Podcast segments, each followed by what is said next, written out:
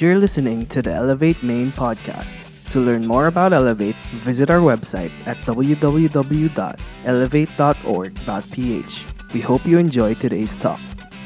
Let me just ask you, how many of you are about uh, 13 or 18 years old, ganyan? Meron ba? Can I see your hands? Wow! Ang dami ah. How about mga 19 to 27? Oh, good. Yung, how about those who do not want to admit their age? Mga 30 above. Diba? So, na kaya ko tinanong yun kasi minsan yung mga tao pag dumarating na doon, magka, basta malapit na matawala sa kalendaryo, hindi nila alam pa paano magbilang. Now, since our topic is about emotion, like don't allow it to destroy you, napaka, let me just share this with you. Kanina, as I was coming here, I I was watching a video. And in that video, it's about the coronavirus. And obviously, many people are now very, parang, parang paranoid about this issue of the virus. So sabi niya, you don't need to be afraid of the virus. Kasi yung numbers of death because of that virus is so low compared even to suicide. In fact, yung suicide is 27.7 times more death than coronavirus. Grabe, no? Kaya, saan ka dapat matakot? Sa sarili mo. Kasi yung virus, wala yan, nasa labas yan. But you have to be aware of what you are capable of doing. And oftentimes, that kind of issues are affected by what you are feeling. Merong tatlong magkakaibigan, si John, si James, and si Peter. Uh, ito, kwento lang naman to, gawa-gawa ko lang ha. Kaya baka magtaka kayo, hanapin nyo sa Snopes eh, bakit hindi ata totoo yun. Hindi talaga to totoo ito, pero gawa-gawa ka lang to. Si John, ano siya, tuwing magbabaon siya, ang binapabaon sa kanya na sandwich, hamburger. Ang sabi niya, nagkausap sila magkakaibigan, yun na pare, pag ito pa rin yung baon ko bukas, magpapakamatay na talaga ako. Sawang-sawa na ako. For the past three years, ito lang ang baong ko. Sabi nung pangalawang kaibigan, si, J- si James, alam mo ako rin, asar na rin talaga ako. Ang baon ko, lagi na lang, pinababaon sa akin, hotdog sandwich. Pikon na, pikon na ako. Sabi niya, naghumahaba na yung mukha ko. Para na ako hotdog. Kaya pag ito pa rin ang baon ko by tomorrow, papakamatay na rin ako, sabay na tayo. So nagalit si Peter, ano ba kayo? Buti nga sa inyo, burger tsaka hotdog eh. Ako, peanut butter sandwich, every day. Kaya pag ito pa rin ang baon ko bukas, pagpapakamatay na rin ako, sasama na rin ako sa inyo. And true enough, the following day came, and all of them committed suicide. Obviously, parehong baon. So during the week, magkakaibigan yon, magkakaibigan yung mga magulang, nag-uusap-usap sila. Kung alam ko lang yung anak ko, si John, kung alam ko lang ayaw niya na yung burger, sana hindi ko na siya pinagbaunan. Sana hindi pinipare ko na iba. Di ba? Sabi niya, bakit ganon? Yung nanay naman ni James, oo nga eh, ako rin eh, kung alam ko lang na ayaw niya yung hotdog, sana hindi ko na siya pinagbaunan ng hotdog. Diba? Ganyan ang kawawa eh. Iyak sa naiyak. Sumagot yung nanay ni Peter, yun nga, hindi ko maintindihan eh. Siya naman nagpiprepare ng baon niya. Laki ng problema, no? Alam nyo, ang daming tao, laki ng problema sa buhay. Yung pakiramdam nila, parang hindi nila naintindihan, why am I feeling these things? Di ba? Kaya that is something I want to share with you. You have to, you don't have to remain undefined. You have to understand that you are capable of being the boss of your emotion. Kita niyo? Kaya nga, we should not allow our, emotion to, dis, to destroy us. Bakit? He is, that emotion is not our boss. You are the boss. So you boss your emotion. Pakisabi mo sa katabi mo. You boss your emotion. Now, alam nyo, recently, we had this study about the wanting of Jesus. And in that one thing, He gave us the most important commandment. And this is what He said. You must love the Lord your God with all your heart, all your soul, and all your mind. This is the first and greatest commandment. What have you realized about this? alam when, eh, when I read this, I began to really understand that our God is a God who has emotions. God wants, kasi alam niyo po sa Bible, when it comes to love, hindi yung love lang na, ano lang, na parang feelings lang o kaya, pero it is a decision that involves your emotion, involves your intellect, involves your will. Kasi sabi niya, with all of your heart, with all of your soul, with all of your mind. Now, pag sinabi mong, ano, yung, yung idea ng soul, eh, parang ano kaya yun? And nung binabasa ko yung Bible, sabi ni Jesus, my soul is deeply sorrowed to the point of death. So it has something to do the very emotion of Jesus Christ.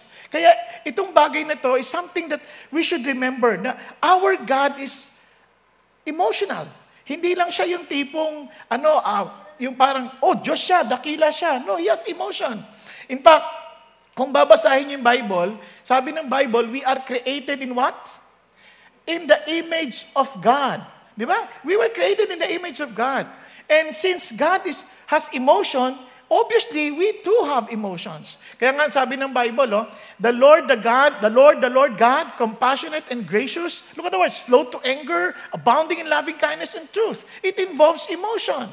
Now, even the Spirit of God, the Holy Spirit, sabi ng Bible, do not grieve the Holy Spirit of God. Sabi niya, do not grieve. So, in other words, may feeling siya. The mere fact that he can be grieved, eh may pakiramdam. Tama po? Ah, andiyan pa ba kayo? Ah, pasensya na, hindi, ang hirap ng ano, hindi ko kayo makita eh. Siguro ang problema yung ano, yung mata ko. Kasi parang, ilan taong ka na iyo? Oh. Grabe, 22 ka lang? Kaya parang 21 na. Sira nga yung mata ko. Joke lang. Now, tingnan po ninyo. At itong bagay na to, ito espiritu na sabi niya, do not grieve the Holy Spirit. So what God is telling us is this. Since we are created in the image of God, we are created with emotions. Kaya God is love. And kaya huwag kayong mag-alala, parang masama bang magkaroon ng gantong feelings? Di ba? Masama pang itong magantong... Now, listen to this. That emotion is God's gift. Regalo yan ng Diyos. Imagine niyo na lang, halimbawa, halimbawa, friends tayo ha, Halimbawa lang, wala kang feelings. Nagluluto ka. Tapos na naipatong mo yung kamay mo doon sa stove. Sabi mo, alam nyo, ano, ano itong luto ko, masarap to ha? Eh, wala ka nararamdaman. Isipin niya biglang, Hay! Wala na akong kamay! Sunog na lahat!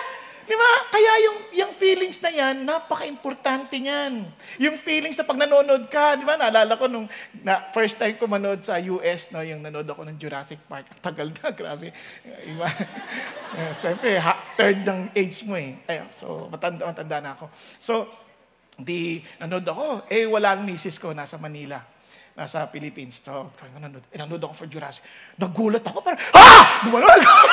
Nagulat ako kasi parang lumabas yung ulo no dinosaur, di ba? So sabi ko, ako, dadaling kita. Naisip ko, dadaling ko yung misis ko doon. Nanonood kami kasi yung misis ko medyo ano yun eh. Parang wal, walang pakiramdam. Pag, pag nanonood, ganun lang. Ganyan. So sabi ko, eto sigurado ko magugulat to. Dinala ko siya, dinala ko siya ganyan. Tuwa ako, nandun na kami sa ano ngayon, sa sinihan. Inaabangan ko na, lalabas na yung ulo ng dinosaur. Nakakatawa. So, ibis, bigla nung lumabas, sabi ko, ah! ako pa rin ang sinigaw. Yung misis ko, ano ka ba?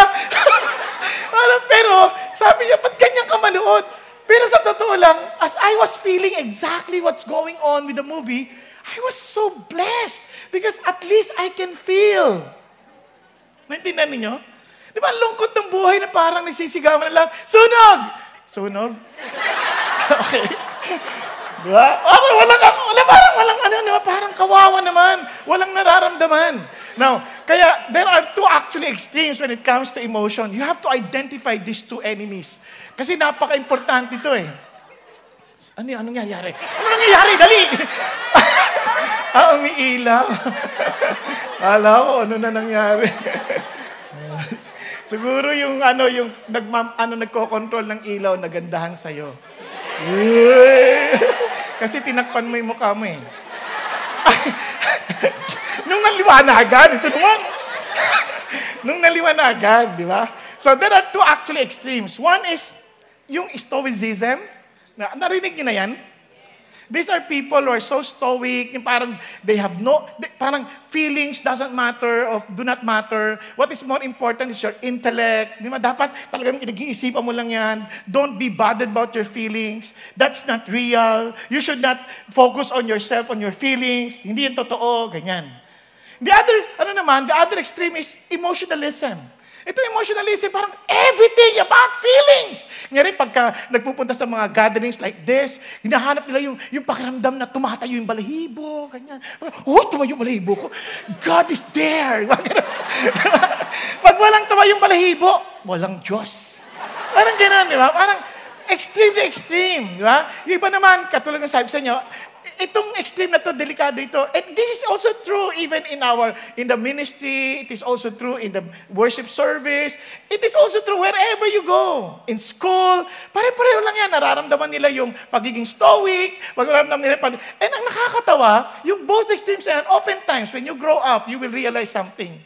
Ang napapangasawa madalas ng mga emotional, mga stoics. Yung nga nakita ko yun, ako emotional akong tao. Asawa ko, parang walang pakiramdam. Hindi, in other words, kung nanonood kami, kung manonood kami, ako lahat, sisigaw na ako, parang, ah, tawa ko ng tawa. Siya, mm-hmm. Okay. o, kamusta? Oh, okay. May iba nga, mas malula eh. Di ba? Sayang-saya na. Sabi niya, nakakatawa, no? Oo, tawang-tawa nga ako eh. Ha? Parang gano'n, di ba? Parang nakakagulat. So, may mga ganong tao. So, but I'm telling you this, we're not supposed to be emotional, too much emotional, or too stoic. Now listen, especially for you guys, as young as you are, now that your amygdala is being developed, tandaan nyo yan, yung decision-making natin is oftentimes influenced by our feelings. Kasi matagal pa, mga siguro, by the age of 25, doon ka palang talaga nade-develop yung totoo, yung kabuuan ng utak mo. Uh, hindi, yung iba hindi. Yung iba, 40 na, hindi pa rin buo. May problema yun. Pero normally, di ba? Generally speaking, mga 25 years old, buo na. Kaya ito lang, may I challenge you, uh, may I ano, para encourage you, don't ever make major decisions during your early years na hindi pa buong buo yung inyong kaisipan, yung masyado pang mataas yung feelings. Kaya alam niyo po bang maraming na, ano, nag, in teenage, natawag teenage pregnancy because they make decisions na wala pa talagang pag-iisip na malalim. Everything was just dependent on their feelings. Di ba? Batang-bata pa lang sila, yung mga nagka-boyfriend, 15 years old, tapos sasabihin, ipaglalaban namin ito. patay na ako, patay. Diba? Yung ganon sasabihin ng magulang, anak, saan ka kakain? Saan kayo pupunta? Bahala na. Di ba? Yung talagang, basta, anak, wala kayo, mamamatay kayo sa gutom. Hindi. Kasi pag pumasok ang puso sa, ay, pumasok ang pag-ibig sa puso ni Numan, hahamakin ang lahat. Di ba? Mahamak ka lamang. Nakuha ninyo? Bakit ho ganoon? Kaya ito ho yung hamon ho sa atin. I want you to understand about this issue of emotion. Kasi most people were destroyed because of this. In fact, kung mayroon isang bagay na dapat yung maintindihan about God, He wants us to make use of our emotion wisely, objectively. In fact, God blessed us with these feelings. God blessed us with this gift. Kaya nga, He even gave us a book like Job, like Psalm, Song of Solomon, just to show us that God is very much involved and God is concerned about how we feel. Kaya pag binasa nyo yung Psalm, makakatuwa yung mga kanta, nakakatuwa sila parang they were expressing their love to God. They're expressing their their ano, frustration, naman. They're expressing their, their anger, their bitterness against their enemies. Kaya napaka-importante ito. Kaya ang tanong lang, why do we need to boss our emotion? Bakit kailangan nating i-manage ito ng tama? Bakit kailangan natin pangunahan ito instead of this emotion dictates to us what we have to do? Sabi ng Diyos ito, una-una, if we do not boss our emotion, for sure, we will end up into a severe affliction. Ulitin ko ha. If you don't boss your emotion, it will lead you to a severe affliction. Ingat kayo doon. Ano ibig sabihin? Tagang mayroon kayong pain na mararamdaman. So remember the word pain. Kaya ang emotion should be managed because it is not predictable. Nakakalito ang emotion. For example, there was a woman, and let me just read it to you. Sabi ito, emotions are so unpredictable, they are not a great thing to base your life on. In other words, don't ever rely on that feelings. Why? When we left, sabi niya, kwento niya to, no? When we left the UK to the Australia, to Australia, we had to leave our goldfish behind. Every week, my grandmother would run a bath and let it go for a swim. Pinili yung goldfish, pinainin niya sa, sa, ano, sa, sa bathtub. And one of these times, she ran the bath and put the goldfish in, and it went nuts, as in, splashing around and jumping out of the water. She couldn't stop laughing. She called my grandfather and said, Bob, come and have a look at this silly goldfish. He ran in and had a look and said something like, Of course, he's jumping in and out of the water, you silly woman. You run the hot water. Parang, yung, parang tuwan-tuwa siya dahil, wow, ang sarap ng goldfish. Pero isipin mo, na-realize niya na parang naluluto na pala. Eh, ibinilin lang sa kanya. Parang, ano nang gagawin natin? You see, friends, our emotion is not that reliable. It's so fickle, especially for those who are too moody. Di ba? Parang, ngayon nasaya ka, mamaya konti, hindi na naman. Eh, minsan makikinig kayo ng kanta, ang ganda, mamaya tahimik na. Ano nangyari sa'yo? Kamusta? Well, huwag mo na ako kausapin. Okay, di ba? Mamaya konti, magbibiro na naman. May tama ba to? Parang ganyan. Kasi nga, our emotion changes. And sabi nga ng Bible, sir, alam nyo, ang galing ng Bible, ano, kung kaya kami, ako, ako personally, the reason why I would always read this, because it brings me to the right perspective in life. And itong amazing sa Bible, it was only this book that really explains what really what is really going through in our hearts. Kasi psychology does, cannot explain it, though it, they have the discipline of trying to study all the behaviors of human being. But still, they could not explain what's really going on within. Now, itong sabi ni Jeremiah, The heart is more deceitful than all else. See, baka magulat kayo, heart. Now, para maintindihan yung Bible, you will never read the word emotion, in the Bible or very rarely being used that, that, that particular term. Oftentimes, the term is passion, affection, or heart, or soul. Nagkakadili yan. So, sabi niya, the heart is more deceitful than all else. So, it has something to do with feelings. And is desperately sick. Who can understand it? Grabe, no? Ganon yung parang, it's very unpredictable. Hindi mo maintindihan. Kaya sabi ng Bible, you need to be careful. Never to rely on your feelings, especially when you're making decisions. Bakit? Kasi nga, Pabago-bago yan. Nung kinasal, parang, eto, nakita ko na to sa marami nag-asawa, just for you to know. Kasi maaaring kayo, malayo pa yung babiyahihin ninyo. Pero yung iba, parang ang dami ko na nakitang kinasal. Ang saya-saya nung kinasal. Parang pagdating pa lang ng babae, wow, kinakantahan pa. Nakita na kayo nung yung kinakasal, siya yung kumakanta? Nakita na kayo ganon? Ah, grabe, pagpasok ng babae, oh, nakatakip yung ganyan, no? Oh. Pa, kakanta yung lalaki. You came along just at the right time. oh, gagano sila. Yung babae, parang, parang nakaisa.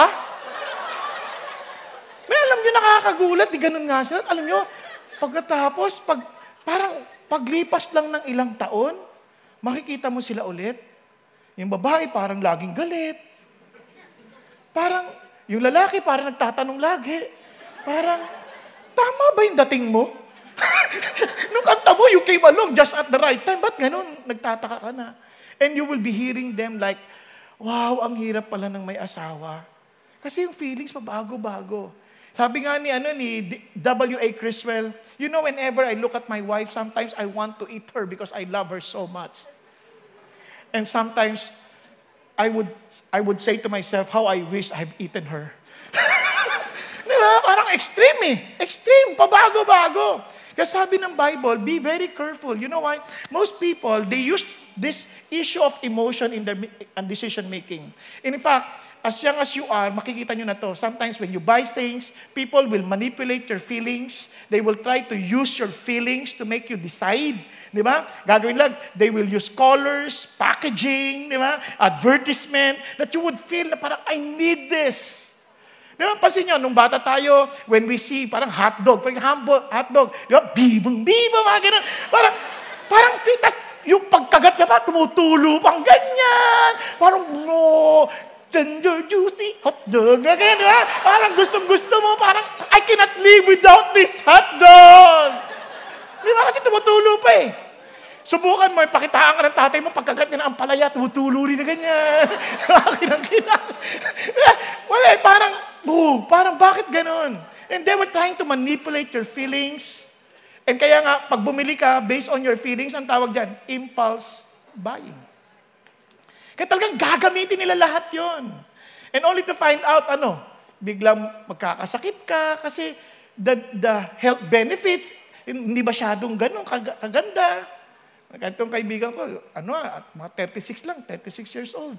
Uh, may cancer sa kidney. Tapos tinitrace daw what went wrong. Sabi niya, in-interview siya. Ano ba kinakain mo? Do you eat bacon? Hot dog? Processed food? Uh, processed meat? Oh, life is bacon. Uh, bacon is life, sabi niya. Now you're dying. Di ba? Kasi nga, Pinakaramdam mo na parang pag hindi ako nakatikim nito na tumutulong ganyan, patay ka, mamamatay ka sa gutom. Nakuha ninyo? Pero ang totoo, sa totoo lang, pag nag-iisip na kayo at may edad na kayo, subukan yung kumakain may tulo-tulo ganyan sa labi nyo. Ano sasabihin ng magulang nyo? Punasan mo nga yan. ang tanda-tanda mo na, patulo-tulo ka pa. Kaya sabi ng Bible, there seems, there's a way that seems right to a man, but in the end, what?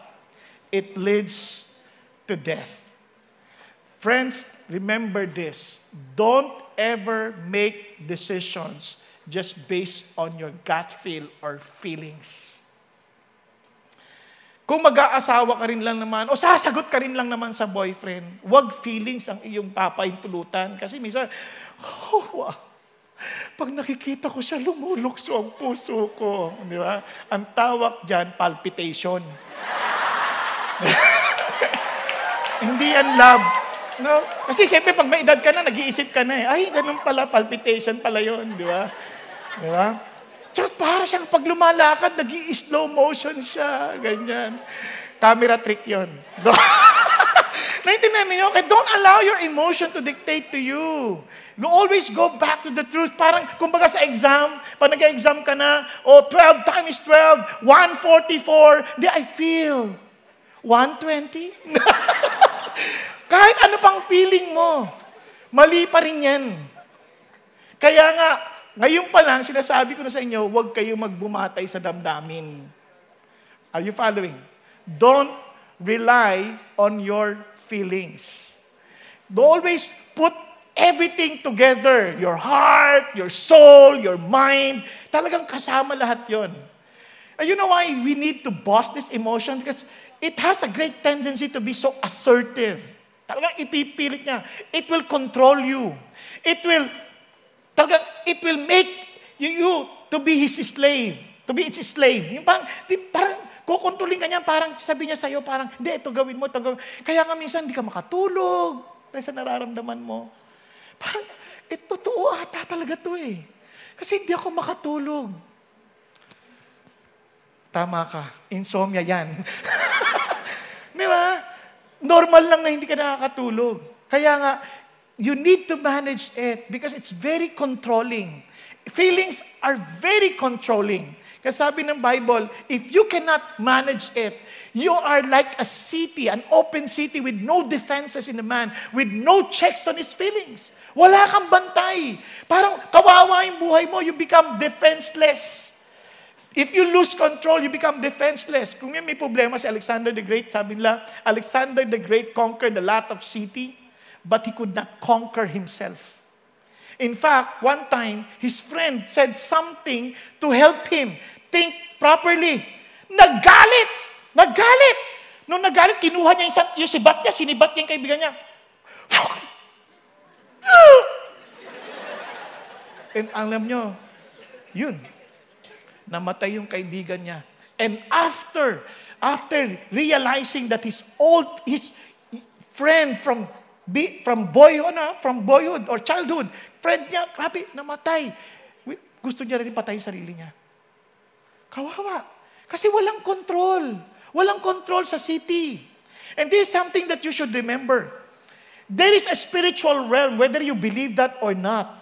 There is a spiritual realm who understands that our emotion is so assertive that he can make use of it to control us, especially negative feelings. Alam niya kung saan ka papasukin. Alam niya pa paano kanya bibirahin. The feelings like I am not important, na hindi ako importante, nobody cares for me, nobody loves me because of my looks. Ay, kanina nga nagkikwentuhan nga kami, mayroon pa nga isa na, minsan di lang naintindihan eh. Kala nila tama yung naintindihan. Pag, pero pag pinag-isipan mo, maling-mali. Tinan mo, ayoko na! I hate myself! May mga ganyan, di ba? Nakarinig na kayo ganyan? Nasabi, bakit? Bakit ka galit? Because I'm ugly. Huh? Di dapat matuwa ka. Oh, ba't ang matutuwa? Eh, galit ka naman sa sarili mo eh. Di dapat kung galit ka sa sarili mo, gusto mo yung sarili mo, pangit. Pag-isipan nyo. Oh, pag galit ka sa katabi mo, ano siya sabi? Pangit! Pangit! O, tama? O, pag-isipan nyo. You see, feelings do not think. But if you will just stop and listen to your own words, you would be surprised. Oh nga, no, I'm becoming inconsistent. But it manages you and telling you, hindi ka importante. Naku naman, hindi mo ba naintindihan? Paano ka hindi magiging importante? Isipin niyo lang yung kanta ni Freddy Aguilar. Narinig niyo na yun? Nang isilang ka sa mundong ito, laking tuwa ng magulang mo, at ang kamay nila ang iyong ilaw. Mm, mm. Di? Naintindihan ninyo? Minsan lang, syempre, magulang mo, pagka lumalaki ka na, medyo hindi lang nila alam sabihin kung paano yung pagmamahal nila sa iyo. Minsan, they express it in a very negative way and Satan will take advantage of that para lalo mag-magnify sa yung isip na they do not really love you. And totoo niyan, they're doing everything for you. Di ba? So, eh, tatay ko, hindi marunong, hindi mo lang naintindihan. Yung tatay mo niyan, ang daming pera niyan dati. Gusto niyo malaman? Kayo, try niyo obserbahan sarili niyo. Pag nanliligaw kayo, ako na yan. Ako na yan. Parang ang yaman mo, di ba? Parang wala, wala, hindi na ubos pera mo. Ako na yan. Nung, nung ano, nung pag may asawa na kayo, sasabihin mo sa asawa, ikaw na, ikaw na. Ikaw na, bayaran mo na yan, bayaran mo na yan. Tapos yung lalaki parang hindi na siya laging nagpapatawa. Dati, nung binata pa lang, patawa ng patawa, joke ng joke. Nung asawa at mag-asawa na, hindi na masyadong nagpapatawa. Kasi hindi na siya, seryoso na siya eh.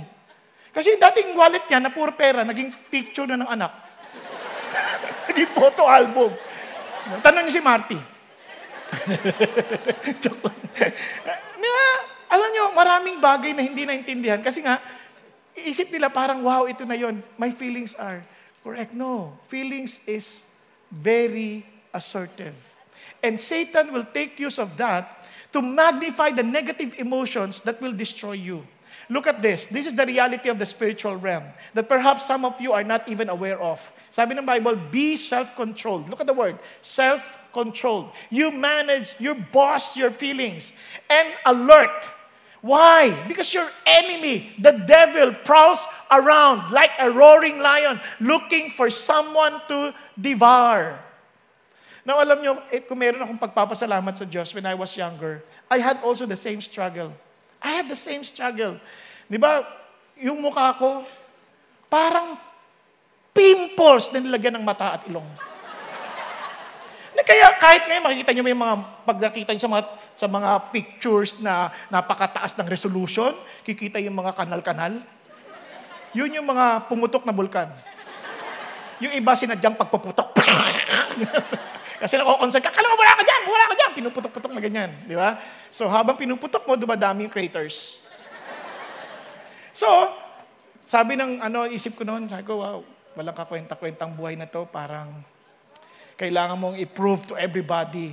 You want to be loved. You want to feel accepted. Di ba? You want to prove to them that I'm worthy of your acceptance. And Satan would say, no, nobody cares about you. Di ba? Tingnan mo mukha mo. Puro pimples. Tingnan mo yung mga kaibigan mo. May boyfriend na ikaw. Wala. Di ba? Tingnan mo yung kaibigan mo. May girlfriend. Ikaw. Busted. May hugot ah. Pero lahat ng yon, imamagnify niya yon to, ma- to control you. To control you because that feeling, sabi ko, oo nga, kawawa naman ako. Naintindihan niyo? Ako, pala, ako na nagsasabi sa iyo. Tingnan niyo na lang how your parents would try their best to provide everything that you need. Bringing you, sending you to a good school so that you would have a future.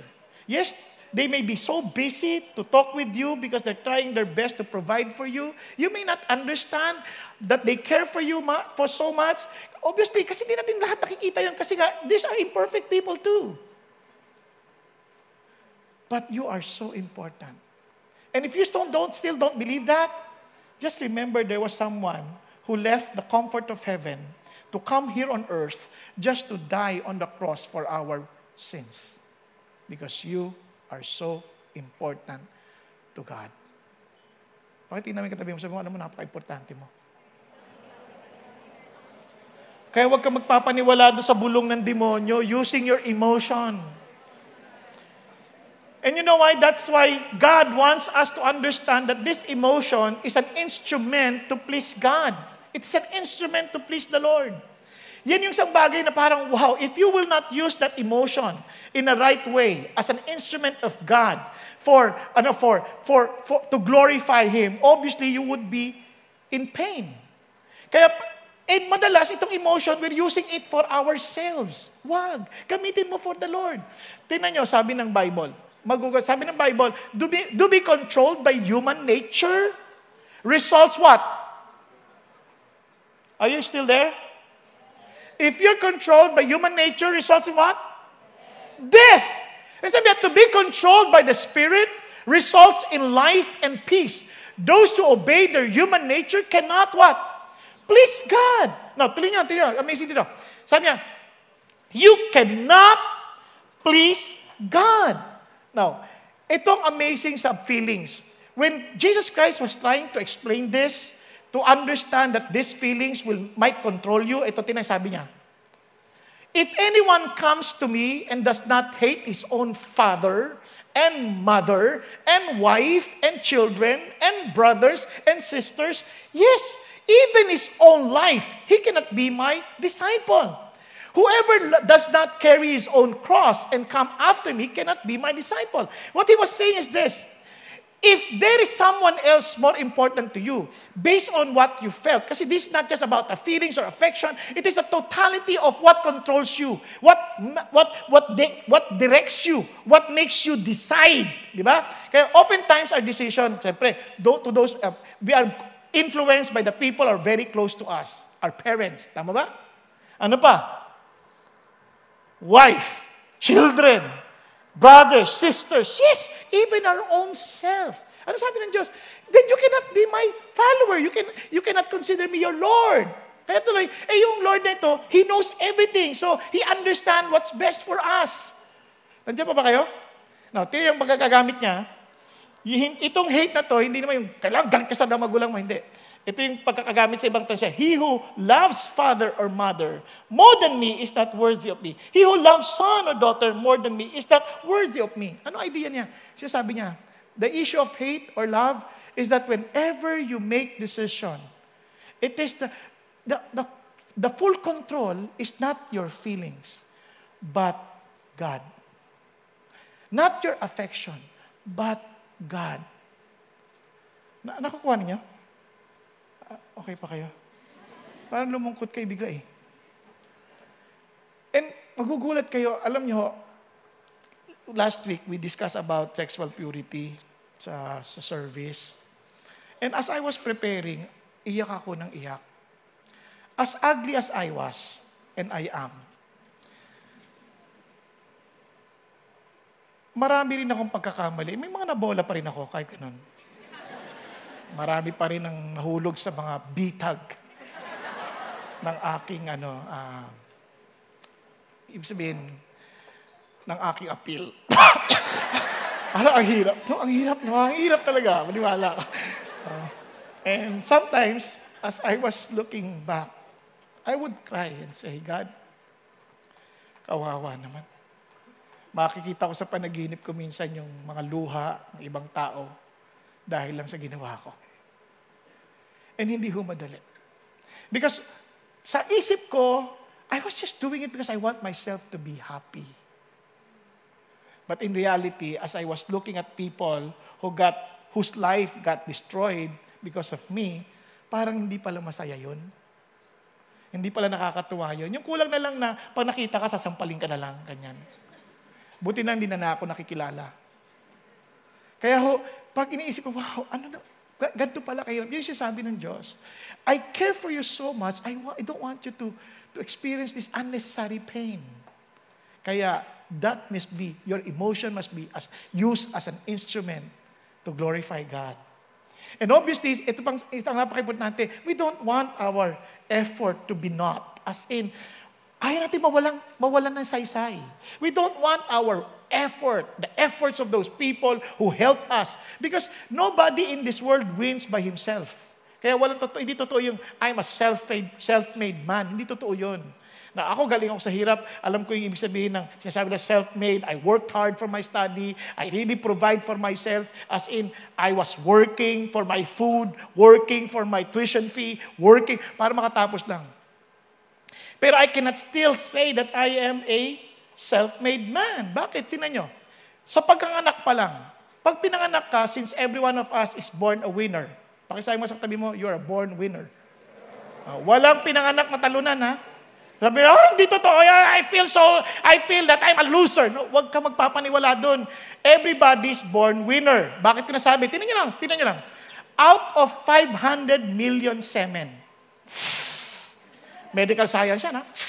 Nagkakarera sila. Tapos, yung babae, mayroon pang sariling defense mechanism yan. Na para hindi siya basta makapasok ng sino mang intruder. Kaya sasabi, parang, Laser shield! Ha? Parang etong mga tunun tunun tunun tunun Di ba? Kapasok yan eh, di ba? Eh may laser sword. Laser sword! Pumasok. Isa lang ang nakakapasok. At yung nakapasok na yun, at makikipaglaban, mabubuo ang isang embryo. Tama? Matinding labanan lahat yan. Pagkatapos, after nine months of struggle, lahat ng support ng mga coach sa labas, merong coach ng doktor, kaya mo yan, kaya mo yan. Merong coach ng mga magulang, maligo ka na mainit. May mga coach, kumain ka ng tama. O, di ba? Pagdating ng araw ng awarding, pug, lumabas ka. Ang tawag dyan, crowning. Tama ba ba? Bakit? You won. Yung iba, lumabas ng tulala, Huy! Nanalo ka! Papaluin ka. Ah! Iyak siya. Tears of joy. diba? Yung iba, siyempre, lumabas, panalo na agad. Ang saya-saya na nila kagad, umiyak na kagad. Di ba? Kaya lahat pinaiiyak. Bakit? Tears of joy. So you were, you, you were born a winner. Ibig sabi, eh, paano naman yung kambal? Di twi, tie. Wala, pwede man tie. Di ba? Eh, yung triplets, triple tie. Eh, paano yung maraming, ano, maraming defects na seemingly hindi kompleto, katulad ni Nick Vujicic. Panalo pa rin. Mas matindi lang yung kanyang competition. But he still won. Now, it is now your chance or your responsibility to keep on winning. Are you following?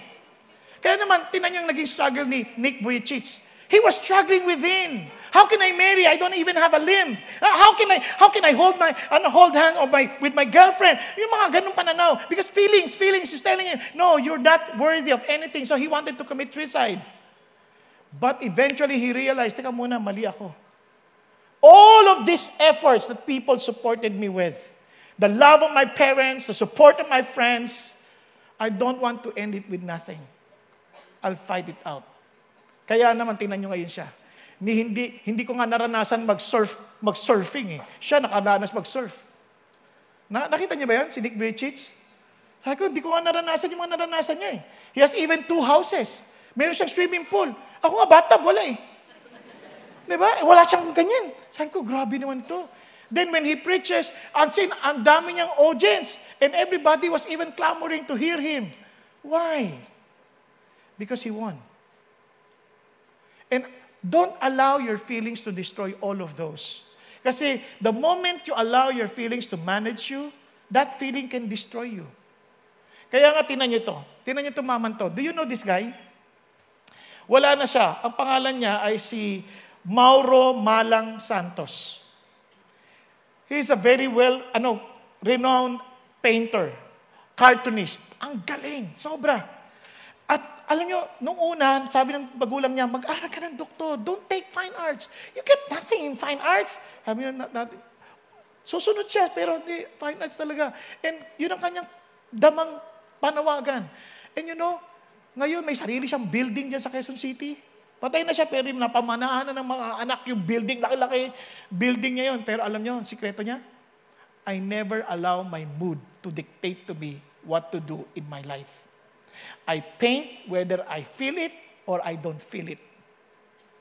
Hindi mood. Yung iba sa atin, ah, wala akong ganang pumasok.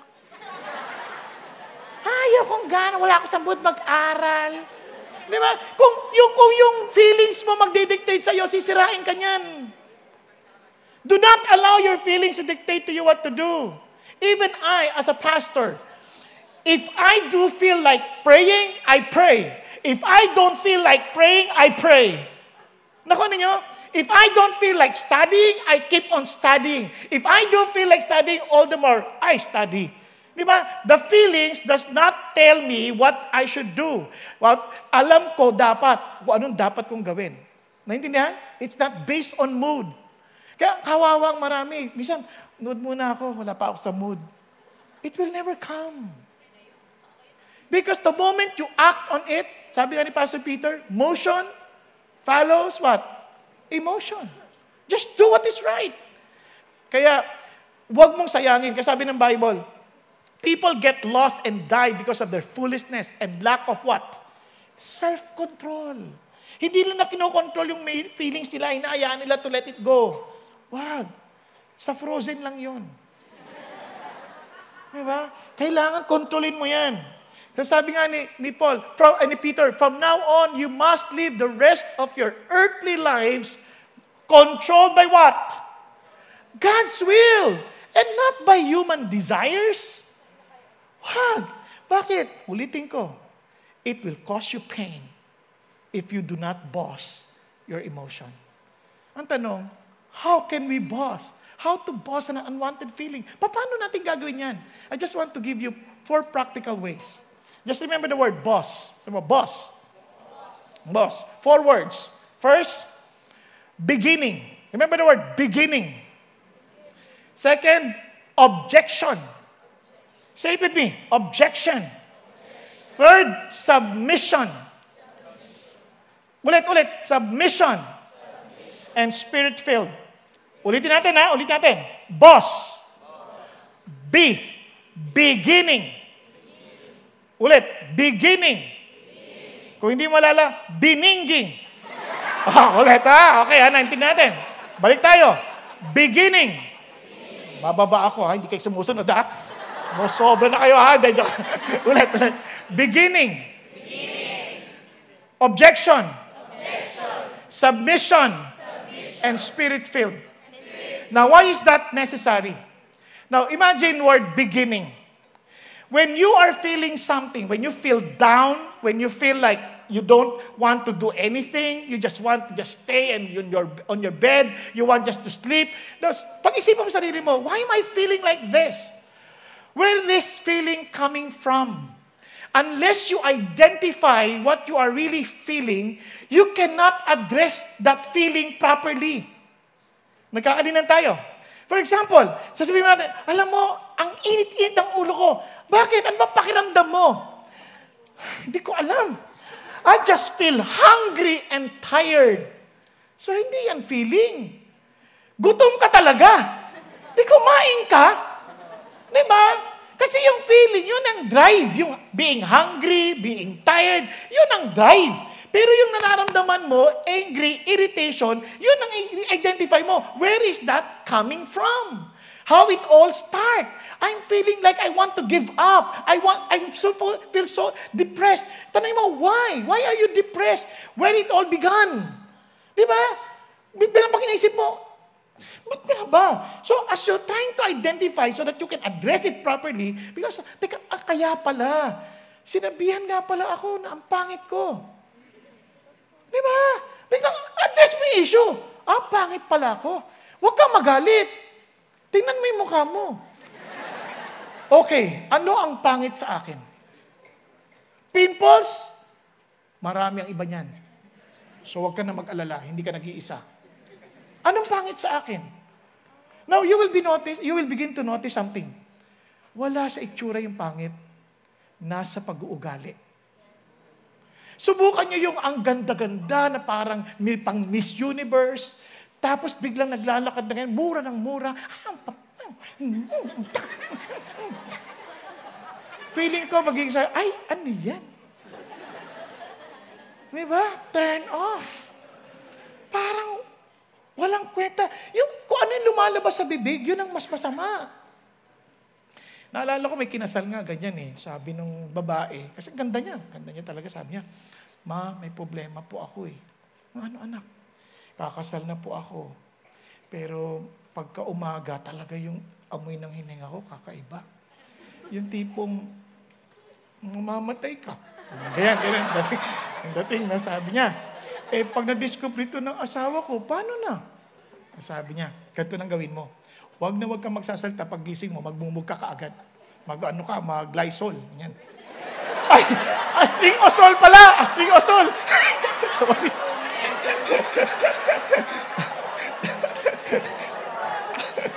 Mali, no? Mali. Nagla-lysol ka ba? Ay, hindi, hindi. Astig osol pala. Di, sabi niya, o oh, sige, sige. Tapos, di, sa kabilang bahagi naman, meanwhile, yung lalaki, nagpunta naman sa tatay. Tay, may problema ako eh. Bakit? Iba talagang amoy ng paa ko. Talagang grabe, parang patay na daga. Ayan, no? So, talagang isip siya niya, ganito na lang, magme-medyas ka. Huwag kang hayaan, huwag kang hayaan, huwag mong hayaan na matulog na hindi ka nakamedyas. O sige po. So, wow, kinasal na sila. Well, about, about a month, wow, everything's fine. Everything was just based on plan. Until one day, nagising yung lalaki. Nawawala yung medyas niya. Natanggal. Ha? Asan ang medyas ko? Di, ito ngayon, di parang hanap ng hanap again. Nagising yung babae. Sabi niya, what's wrong? Ah! Sabi niya, nalunok yung medyas ko!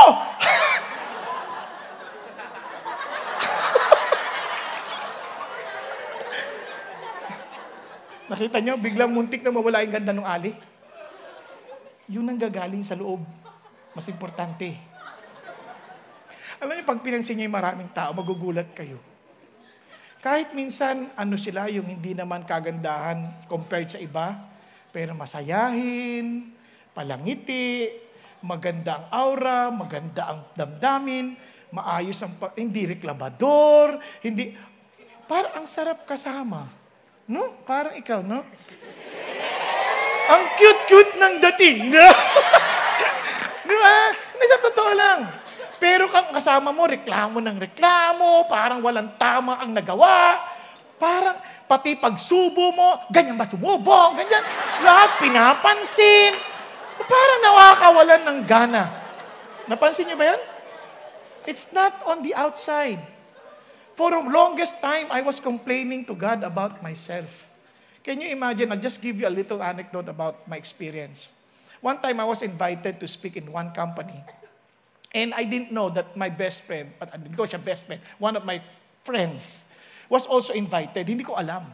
So pagpasok kong ganyan, sabi ng mga tao, oh, ang gwapo, ang gwapo. Nagulat ako, sabi ko, talaga? Di ako siyempre out of courtesy, thank you, thank you. Bigla sabi niya, hindi ikaw pangit.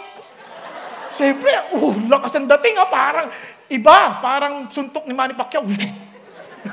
Pero Di, mami ako, pagtingin ko sa likod ko, si Cesar Montano. O, oh, guwaping! Siyempre, eh, Pare naman, sabi ko, hindi mo naman sinabing inimbitahan ka rin. Eh, I really wanted to surprise you, sabi niya sa akin. Sige, sige. Kasi kumpare ko talaga siya eh. Ano, ninong siya nung kambal ko. So, sabi niya ganun, uy, talaga naman sabi niya, excited. So, tuwing na lang sa resort, talagang ganun yung dating. Talaga, everybody was saying, gwapo, gwapo. So, bata-bata pa kami noon, and we had this, yung tinatawag namin mga exhibition games sa mga baryo, sa mga towns. So, we had this exhibition game. Nung malit, malit pa rin naman ako hanggang ngayon. I, when I was younger, naglalaro pa rin ako ng basketball, kahit malit ako, ganyan. So, ka, ka, ka-teammate ko sila. Tapos sabi ko, Cesar, ganito, pagdating mo sa, ano, sa court, Bob, sa buti, you use my car para hindi lang mahalata. Pagdating mo sa court, pasok ka na kagad, hindi sila magkagulo. Eh kasi masama rin yung motibo ko. I wanted to use his car, di ba? So, doon ako sa kotse mo. Parang ganyan. Yun ang malik, malaki kong pagkakamali. Dapat sumabay na lang ako sa kanya doon sa kotse ko. Di nagpalit kami. Pagdating na pagdating ng kotse niya doon, naku, yung mata ko, Parang yung takbo ng puso ko. Bastas! Nagmamadali! Naku, patay na! Sabi yung ganyan. So, paglabas ko, Pangit! Hindi ikaw! At least consistent, ha? so sabi ko sa Lord, Lord, ba't ganun kayo? Napaka-unfair ninyo.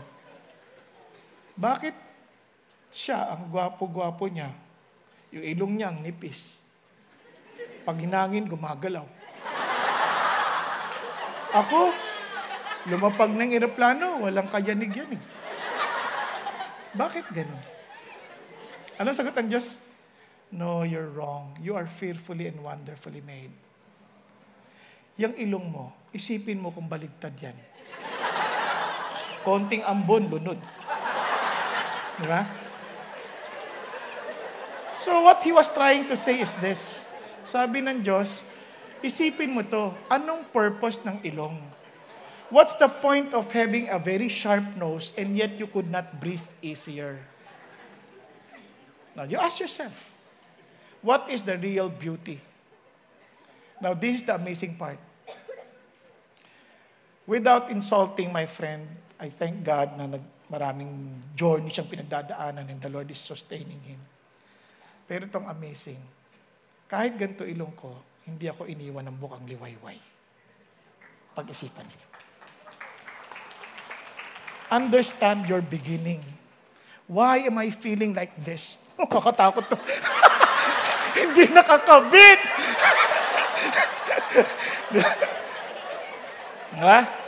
Secondly, di ba? Itong amazing dito. Kaya sabi ng Bible, I am restless in my complaint. I'm securely what? Distract. I'm confused. I'm distracted. I don't know what's going on. As long as you're confused, you cannot deal with your issues. Kasi confused ka eh. Ito, sabi nga ng isang babae, magpapakamatay na. Oh, papakamatay na. Tinawag nila yung pastor. Pastor, tulungan nyo kayong pag-ali. Sabi ng pastor, Miss, ba't ka ba magpapakamatay? Kung walang nagmamahal sa iyo, I understand. But remember, ano? Walang nagmamahal? You're wrong. Mahal ako ng apo ko. Mahal ako ng mga anak ko. Hindi totoo walang nagmamahal. Oh, oh, oh sige, sige. Sorry, sorry. Eh, baka naman dahil sa matinding pangangailangan mo, baka wala kang pera. Ako, walang pera? Kita mo yan, taba-taba ko? Ano walang pera? Ang dami kong pera. Marami akong kayamanan. Eh, ba't ka nagpapakamatay? Oo nga, no.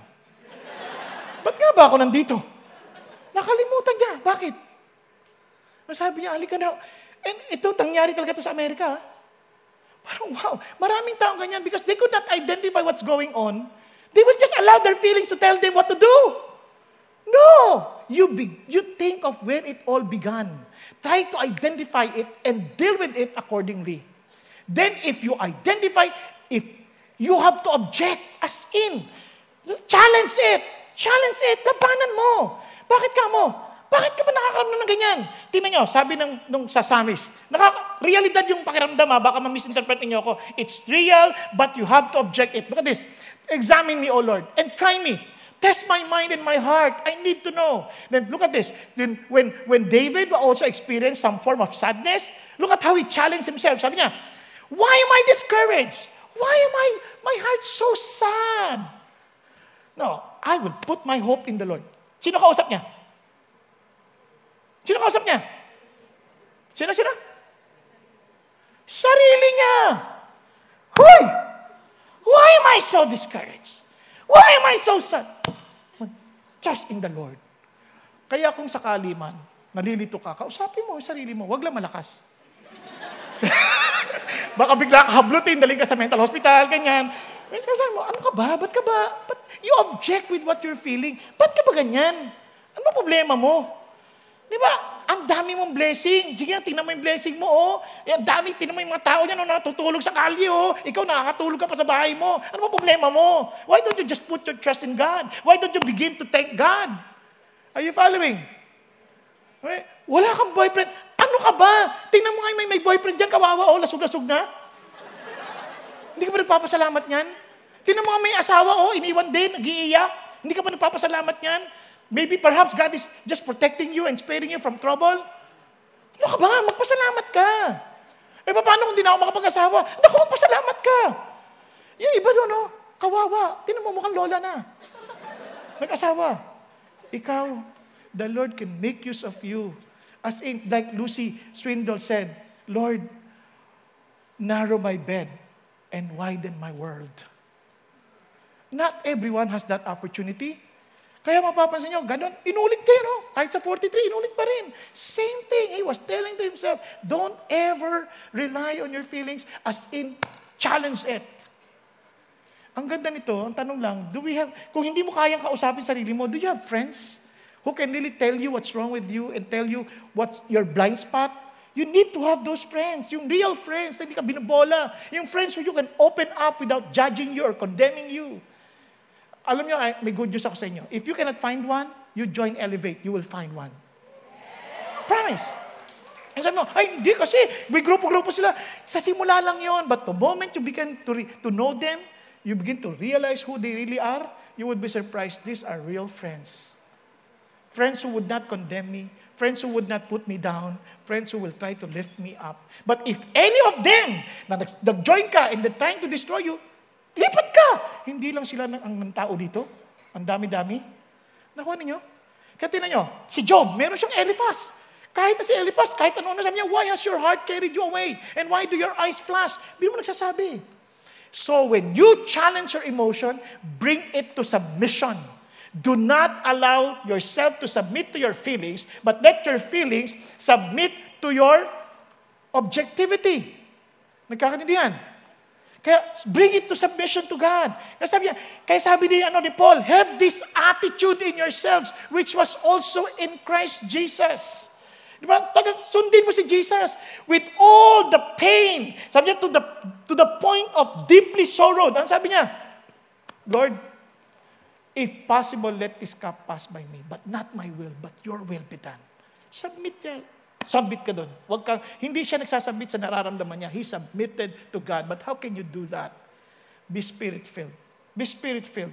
Sabi nga ng Bible, hindi to kaya ng kahit anong bagay, but, but God's Spirit can do it. Kaya sabi ng Bible, when the Holy Spirit controls our lives, He will produce what? Kind of fruit in us. Love, joy, peace, patience, kindness, goodness, faithfulness, gentleness, and self-control. Di ba? Kung malungkot ka, Holy Spirit will give you joy. The Holy Spirit will give you what? Patience. Wow. Ang sarap ng pak... Ano sa totoo lang, ang, kung, kung nagbabasa kayo ng mga comments ng preaching, kahapon kasi may lumapit sa akin, Pastor, paano mo nakakayanan itong mga comments na to? Sabi ko sa akin, simple lang. I don't focus on them. I focus on my King because I have an audience of one. I am an audience of one. Isa lang, isa, isa lang. I'm not here to please anybody. I'm here to please my God. And I'm here just to tell Him, to, to be used by Him para sa inyo. Whoever. So, hindi mo, hindi mo kailangan i-please lahat kasi hindi mo naman mapiplease lahat ng tao eh. Intindihan niyo po? Now, before I end, before I end, I want you to hear a testimony of how emotion really brought her to pain, but how the Lord has inspired her from further destruction of herself. Let's welcome si, ito po, siya po ay manager, senior manager ng Sterling Bank sa Makati, si Ma'am Rowena Reyes Mendoza.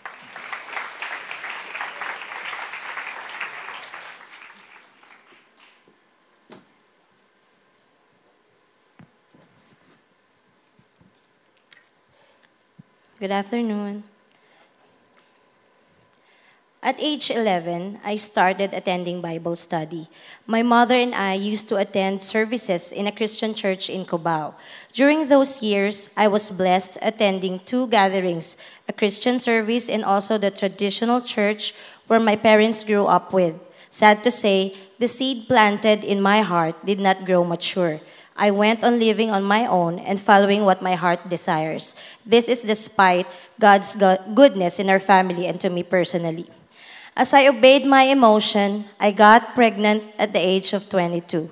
I thought I experienced true love. The feelings were real. I felt the joy of being taken care of. I felt the hole in my heart filled up by being with someone.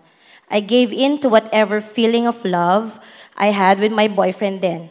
I end up pregnant a year after I graduated from college. My parents were against our plan to get married despite my being pregnant but I fought for our relationship. I did everything I could just to make sure that the marriage will push through. I even forged my parents' signature to get a marriage license. When my parents could not do anything anymore, they gave in to what I wanted. They had no choice but to attend our wedding. I was in cloud nine emotionally until realities of storms in marriage started to blow. The storms were sudden but inevitable.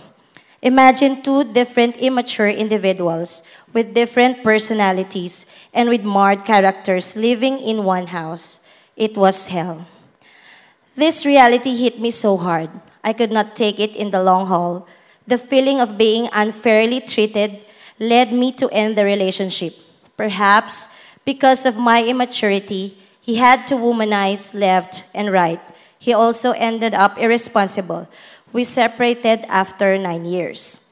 When our son was diagnosed with a chronic brain disease, a disease without cure at age 12, my son was bedridden for two years and eventually passed away last April 2016.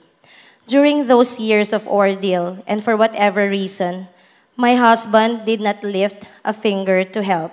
I felt he did not care a bit I was so angry, and my heart was full of bitterness. I even filed an abandonment case against my husband, and I wanted him to suffer, that he would feel what I was feeling. I even consulted a witch to inflict pain on him. I was really angry at him. In spite of my intermittent attendance here in CCF, I could not help myself getting depressed when I lost my son. I was on the verge of giving up. I was getting crazy. Every morning before going to work, I would cry for about 30 minutes, and I also cry before going to sleep.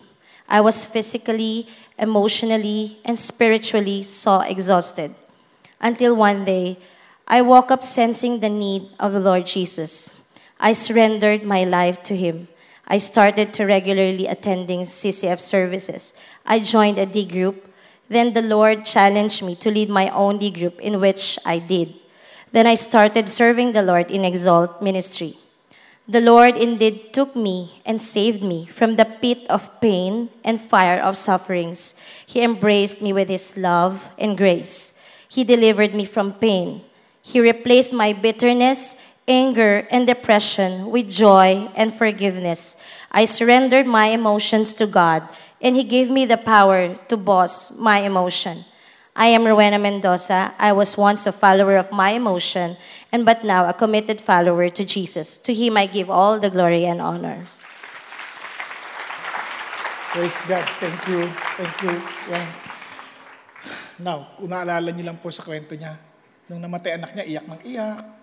So, iiyak bago umalis. Iiyak pag bago matulog. Sobrang daming pain. Alam niyo, hindi ko lang, hindi ko lang pinagpuputol lang na namin yung iba niyang, pinag, ano, eh, pinag, iba niyang kwento. Pero, ang pait. Bakit? O damdamin. Napaka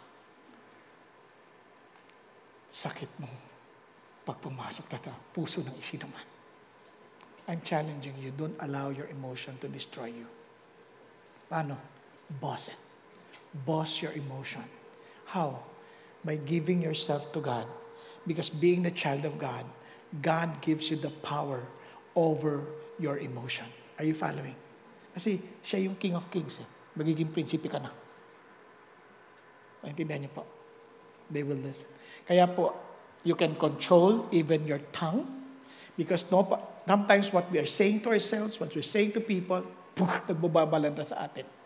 You can control not only your, your tongue, but even the meditation of your heart can be pleasing to Jesus. Now, the challenge is this. Alam niyo, tinan niyo, as young as, ano, no, o exposed na siya sa bagay ng scripture, exposed na siya. But he never allowed Jesus, she never allowed Jesus to control her.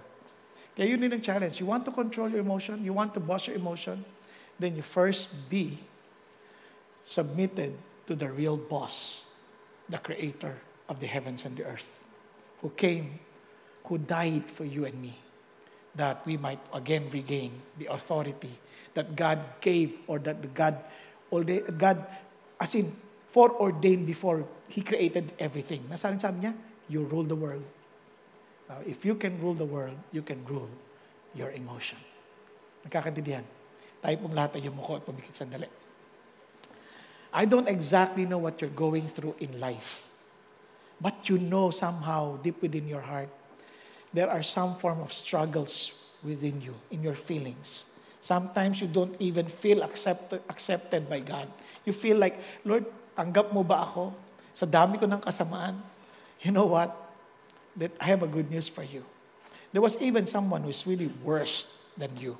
He was a terrorist. He was killing people who want to follow Jesus. And yet, Jesus accepted him and used him to, to spread the good news that there's someone who truly cares. Kilala niyo siya, si Paul.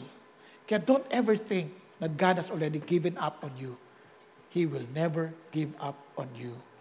But ang tanong, are you giving up on Him? Come Him, come. If you are tired being bossed by your emotion, if you are tired, God is telling you, come and I will give you rest. There's only one boss that you should serve. Take my yoke upon you. Take my yoke upon you, for my yoke is easy and my burden is light. Siya yung totoong boss who owns that yoke and is giving that to you. If you want to submit yourself to Him, just say, Jesus, I come and accept your invitation. And ang sabi ng Lord, learn from me, for I'm humble and meek. You see, God also promised that if you come and learn from Him, He will give you rest in your souls. Will you accept Christ's invitation for you to come? To be your real boss so you can boss your emotion. Father God, I thank you that you know everyone in this room. And I just pray, Lord Jesus, do not allow them to leave the place without really experiencing your reality, experiencing, Father God, your power and your rulership. Father God, again, thank you for giving us this opportunity to understand that this emotion is really a gift from you, but it must be used only for you. Thank you, God. In Jesus' name we pray. Amen. Amen. God bless. Thanks for joining us. We'd love to stay connected with you, so make sure to subscribe to our podcast or connect with an Elevate group through our website. See you at our next podcast.